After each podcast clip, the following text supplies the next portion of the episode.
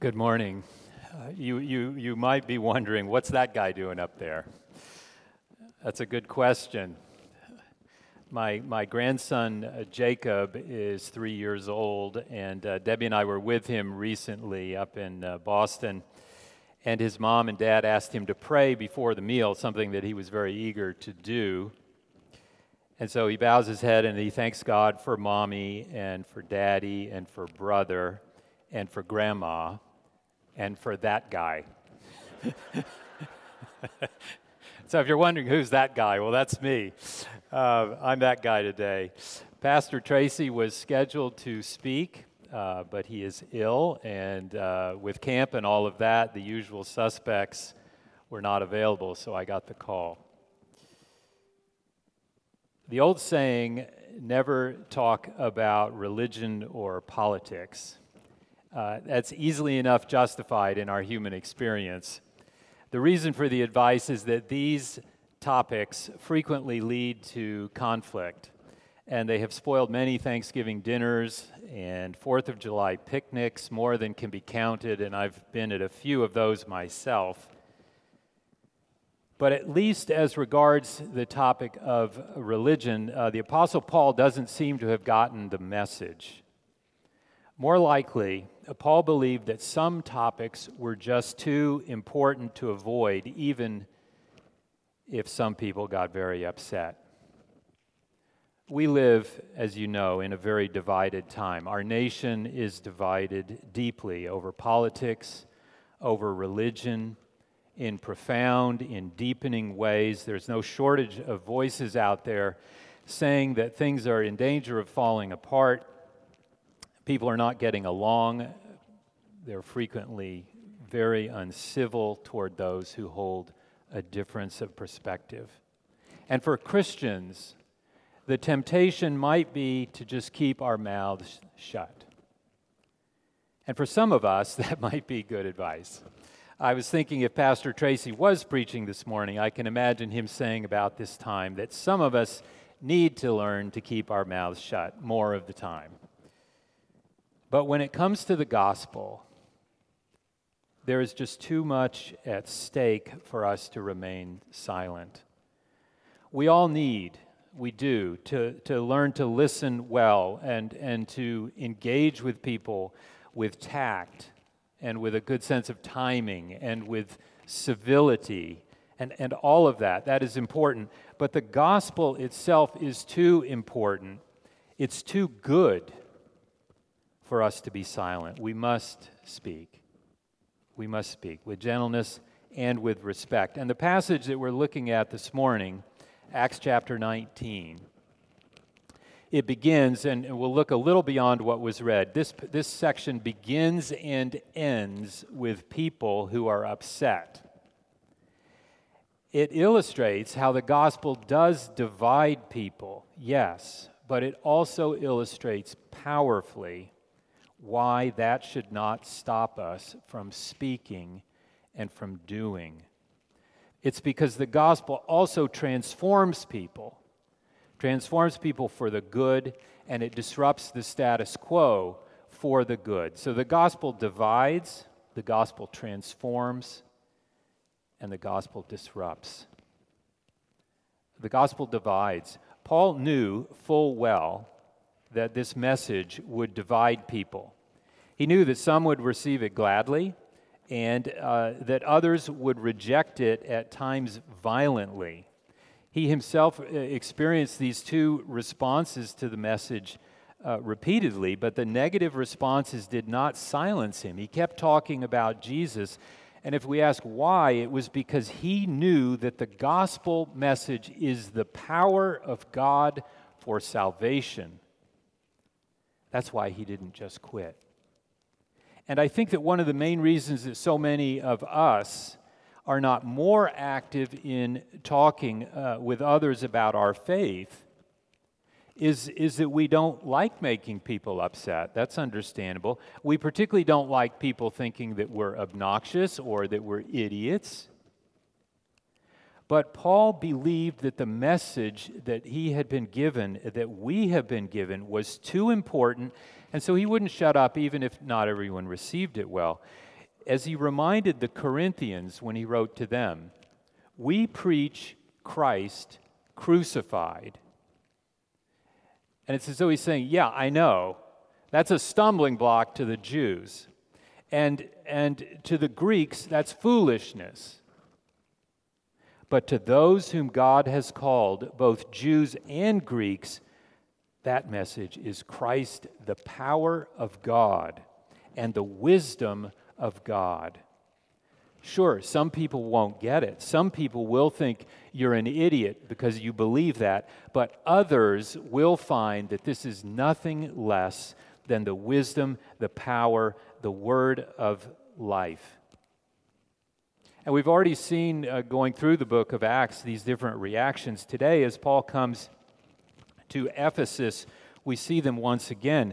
When he arrives in Ephesus, there uh, in, in verse 1, and then we're down in verse 8. When he arrives in Ephesus, according to his usual pattern, the text says that he goes first into the synagogue. And he entered the synagogue, and for three months he spoke boldly. It says, reasoning, persuading them about the kingdom of God. But he wasn't well received.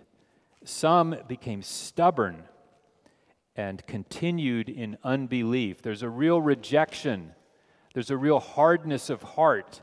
Uh, and you see that even uh, uh, further, they spoke evil of the, these Christians. They spoke evil of the way before the congregation. And because of that opposition, Paul moved to another location. The text says that he withdrew from them and he took the disciples with him, but he continued reasoning daily, now in a, apparently a lecture hall, the hall of Tyrannus. Every day he would go there, probably in the middle part of the day, to reason with people about Jesus. Now, the reasons that the gospel divides people the reasons the, the gospel provokes strong reactions, uh, they are many. But at its core, the gospel divides us because it challenges our most deeply held beliefs and our, our presuppositions about ourselves and about the world. In the case, for example, of Paul's fellow Jews, the gospel challenged their beliefs about the nature of the kingdom of God. It challenged their understanding of, of their own relationship with God. It challenged their presuppositions about the coming Messiah, who he would be and what he would do. Now, some of them were persuaded, but many of them were not, and they hardened their hearts in unbelief.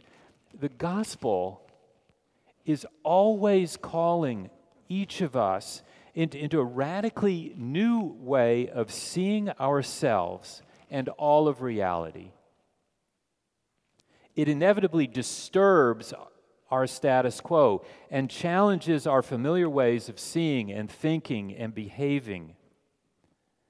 Our culture, the one you and I live in, has come to a, a place where we have an unprecedented understanding of the individual, of the self, the person. We are a culture that is individualistic in the extreme. The highest good is to be what? True to yourself. And in this way of thinking, the church, family, tradition, virtually all of our institutions and external authorities are viewed with suspicion and with distrust.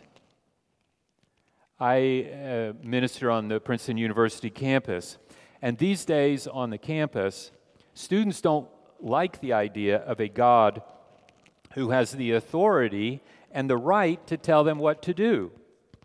That is oppressive. If there is a God, his job should be only to affirm me and to make me feel good about myself and about my desires and about the choices that I make. I don't want to hear that I am sinful, that I am accountable to a, an external authority, much less to God, or that the true meaning of life is not something that I find in myself, but is something I need to learn from the one who created me. Then, now, the gospel is always disruptive. But that's not a bad thing. That may just be the very best thing in the world. To those who are being saved, the gospel is good news. It is the wisdom and it is the power of God. And for those who embrace it, the impact of the gospel is wonderfully life changing. It is transformative. And that is why Paul kept talking about it in spite of rejection. He continued, it says here in Ephesus, speaking, reasoning, persuading people for two years, so that all the residents, verse 10 of Asia, heard the word of the Lord, both Jews and Greeks. And, and God used his perseverance and his faithfulness in spite of opposition to bring extraordinary results. And that's an encouragement to us because we may sometimes feel that what's the point? people just think this is stupid. They reject it, they don't want to hear. But Paul persevered, he kept speaking. And, and people did respond because when people grasp the truth of the gospel, and when they embrace it and turn from whatever false gods they have been following and worshiping, their lives begin to change. And so, yes, the gospel d- divides, but secondly, the gospel transforms. Genuine Christian faith will have an impact on, on your life, on how a person lives, and that impact can be dramatic. In verses 11 through 20, we read that as a result of this combination of Paul's preaching and the remarkable manifestations of God's healing and saving power, we read that fear came upon them and all the name of Jesus uh, came upon them all. And the name of Jesus was extolled. Individual lives were changed dramatically. Now let's think about this for a minute. The gospel transforms. Why? Well, first, because when we embrace Jesus Christ, we experience the multifaceted power of the gospel. Multifaceted power. The gospel has great, for example, explanatory power. The gospel makes sense of life. And that is why Paul uh, describes Luke as re, uh, uh, Luke describes Paul as reasoning with people. He's persuading people. The gospel makes sense of life. The gospel has a content that explains the world, that explains who we are what we were made for, how we are to live, what is our ultimate end. And when we understand that and become persuaded of it, we begin to see everything in, in a new way. I can still remember when I was in sixth grade and I got my first set of prescription glasses that suddenly I could see the world with clarity. What had been fuzzy the, the, the, the board, the, the chalkboard in the classroom, what had been fuzzy was now sharp and vivid and intelligible. And, and if wearing glasses didn't make me look cool, who cared? That wasn't important. Now I could see. The God revealed in Scripture is, is, is more wonderful, more beautiful, more excellent, more worthy of our hope and trust than any other way of seeing the world. When we begin to see the world as God wants us to see it, we begin to understand. We begin to understand why is the world so messed up? Why am I so messed up? It explains where genuine hope, where real comfort can be found.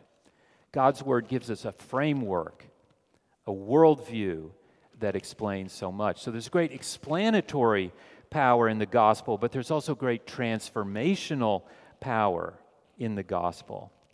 And you know, here in a community in central Jersey, setting with universities all around us, perhaps we, we tend to lean almost exclusively on making the case for the Christian faith as being reasonable. You don't have to check your mind at the door to be- become a Christian, and that's right, and that's important, and that's biblical. There are good reasons for the, uh, to believe that the gospel is true, but some of us can, at times, I think, in our setting, fail to appreciate the transforming power of the gospel. Power, as we see here, power to heal, power, as we see here in the text, over the evil spirits. Ephesus seems to have been a hotbed of magic and spiritualism, probably around the, the temple uh, of Artemis there. And we see the, the, the extraordinary power of the gospel. You know, I remember years ago, I, think it was one of our Stonehill ministry partners saying that here in the secular West, the question people often ask uh, about the gospel, about the Bible, is is it true? But in uh, developing nations, uh, the question is more likely to be well, is the God of the Bible more powerful than the, the spirits, uh, the evil spirits in my village? And in our secular, very anti supernatural setting, we need to be reminded that yes, God is powerful. He is more powerful, that God can heal, that God is more powerful than the evil spirits and the evil forces that are at work in the world, that He has so much power that He can raise the dead, He has so much power that He can change you and me. And so when, when we see the explanatory power of the gospel, and its transformational power, this is, this is what made the Christians, the early Christians, unique in the, in the uh, Greco Roman world.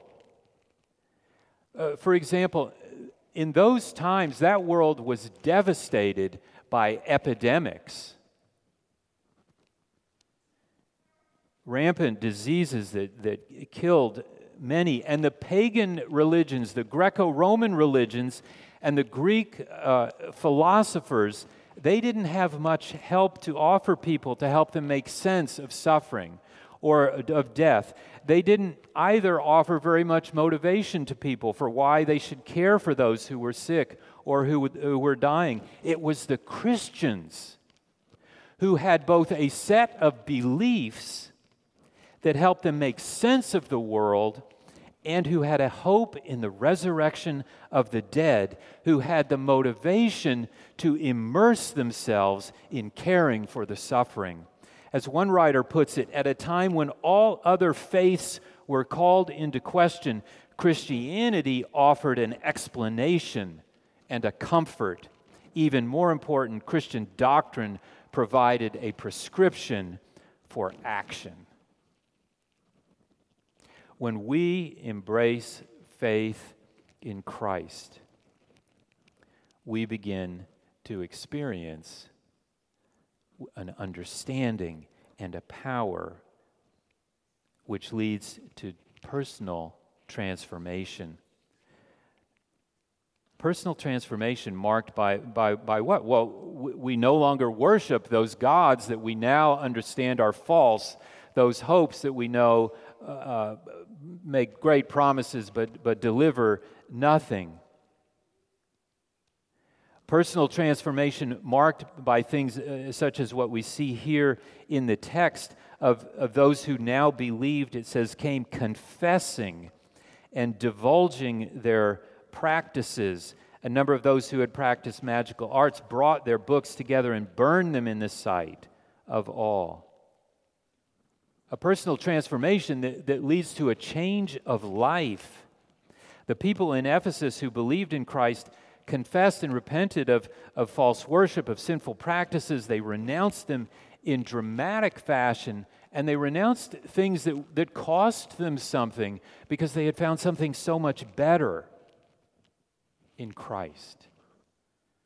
And it's good for us to be reminded. Eh, eh, you know, they, they bring these, these things and they burn them, they renounce them. It, sometimes it is necessary for each of us, for all of us, to take very decisive steps to turn away from the behaviors that we have engaged in that are dishonoring to God and to embrace changes and new commitments that, yes, they can be costly. Yes, they can mean saying no to certain desires. They can mean I'm not going to continue doing those things, but, but they are worth it. Why? Because Christ is so much better.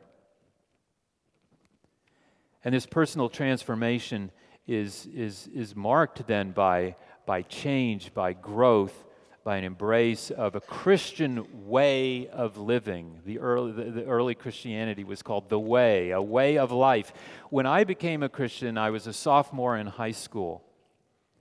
And I immediately understood that, that I needed to uh, stop a lot of my typical ways of behaving. And of course, some changes happened quickly and were easier and, and boy, God is not finished with me yet, not by, by a long shot. But, but when I trusted Christ, my whole life was changed. And I'm sure many of you could say the same. What mattered to me most changed. My behavior began to change. I mean, sometimes more external. I stopped, you know, using curse words and vulgar language. I, I became more thoughtful about, oh, uh, should I be looking at that? Should I be listening to that? Um, I, my attitude toward my parents changed. My friendships changed. My values began to change. Attitudes towards other people, attitudes towards people of different races and ethnicities changed. My life goals and my aspirations changed. And God continues to change me sometimes, yes, I revert to old ways and habits. I repent to them afresh. And, and I need to be, we all need to be reminded of the grace of God, the mercy of God, and the gospel of God, and who He calls us to be in Jesus Christ. The gospel is so wonderful because it, it both corrects our eyesight so that we understand the world as God wants us to, and it also brings by the Holy Spirit into our lives through our connection with God the power of God to change and transform us. But we also see in this text, in the, in the section beyond what was read, that as individuals are impacted and changed by the power of the gospel, those individuals then begin to have an impact on others. And as the numbers of Christians in any community, in any society, uh, uh, grows, they begin to have an impact on that society and on that culture. The gospel impacts society. In Ephesus, as a result of Paul spending two years there persuading the people, uh, not everyone uh, obviously received it, uh, but the numbers of those who believed began to grow. It began to have an impact on the community, and not everybody was happy about that. Perhaps you can read the rest of chapter 19 this afternoon, but what, what Luke describes there is uh, that about that time there arose, he says, no little disturbance concerning the way, which I think is sort of an, an understatement. What, what he goes on to describe is that there was a riot in the city of Ephesus on account of the Christians. And what was happening was that as people became Christians, they no longer venerated the pagan gods. And this threatened the business interests of the craftsmen who made and sold these uh, silver shrines uh, of. Uh, to Artemis. In particular, uh, the Christians no longer revered the goddess Artemis, who was central to the whole identity of the city of Ephesus. And so the Christians are subverting the city's cultural heritage and identity, and they're having a negative economic impact on those who made their living from that heritage. Personal gospel transformation will lead to societal impact. Because Christians, we have different values, we have different convictions, We don't worship the same gods. We don't take our cues from the culture, but from the Word of God. I don't believe, I don't see an indication in Scripture that the early Christians set out to change the culture. That wasn't their focus. At the end of the first century, there were probably fewer than 10,000 Christians in the whole world. They weren't culture warriors, but they were people who had heard a message, who had met a Savior who transformed their lives, and they were changed. And as their values and as their behavior changed, there were things that didn't matter to them in the same way, and new things that did, things they stopped doing, things they started doing. Their faith was not some sort of mashup of civil religion and uh, patriotism and Jesus. Their faith was in God alone and in Jesus as Lord. And it was inevitable that that would have an impact economically, socially, that that would bring uh, uh, uh, an impact in the way they related to the Roman Empire. You know, just one uh, local example. Here on the, the university campus, we have what are called eating clubs, and they're, they're, they're, they're kind of like fraternities and sororities. And they line uh, Prospect Street. Some of you have driven down there. And that's where everyone on campus goes to party. And it can get pretty wild, and there can be harm done uh, as uh, a result of students just consuming copious amounts of alcohol and engaging in all kinds of bad behavior. And, and, some of the clubs are organized so that students can join them together in groups. And for a number of years, there were uh, uh, Christians on, the, on campus were referred to by some other students as club killers. At why? Well, because in addition to the membership dues, the clubs also have social fees, which basically means they collect money uh, from the members to buy alcohol. And in the past, the Christians who have joined these clubs in, significant numbers, uh, it starts a chain reaction because the Christians, they don't really want to engage in underage and uh, excessive drinking, and maybe they don't drink at all, and so they don't want to pay the alcohol fee, and they aren't interested in going to drunken and debauched parties, and all of this has a transformative impact on the club. And it's not a welcome impact to everybody. Those who don't like the new atmosphere in the club blame it on the Christians. Ah, oh, they're club killers. And it's interesting because, to my knowledge, uh, Christians who join these clubs, they don't do so in order to change them. The change comes because these are individuals who are guided by a different Lord, who are citizens of another kingdom, who are seeking to live according to the values and the precepts of the kingdom of God rather than the values and the precepts of the dominion of darkness. And when they do that faithfully, when you and I do that faithfully, it has an impact. In the early years of the church, the numbers of Christians grew, and as they grew, they began to have a social impact. They didn't venerate the Roman gods, they were committed to different values, and they were committed to things that the rest of the culture wasn't committed to, and this made an impact. They were committed to care for the poor and for the needy. They were opposed to the widely practiced uh, uh, infanticide and abortion. They practiced a different sexual ethic. They rejected the immorality of their culture. They elevated women. They treated others with dignity and with respect, regardless, uh, regardless of their ethnicity. They loved one another. They forgave one another. And they weren't perfect any more than you or I, but as they embraced a sincere faith in Christ, as they began to live in glad obedience to his commands, it made an impact on their community and their culture. Not always welcome. In Ephesus, it caused a riot. But not because the Christians were trying to stir up trouble. You read the text, the town clerk seems to think it was the protesters who were out of order.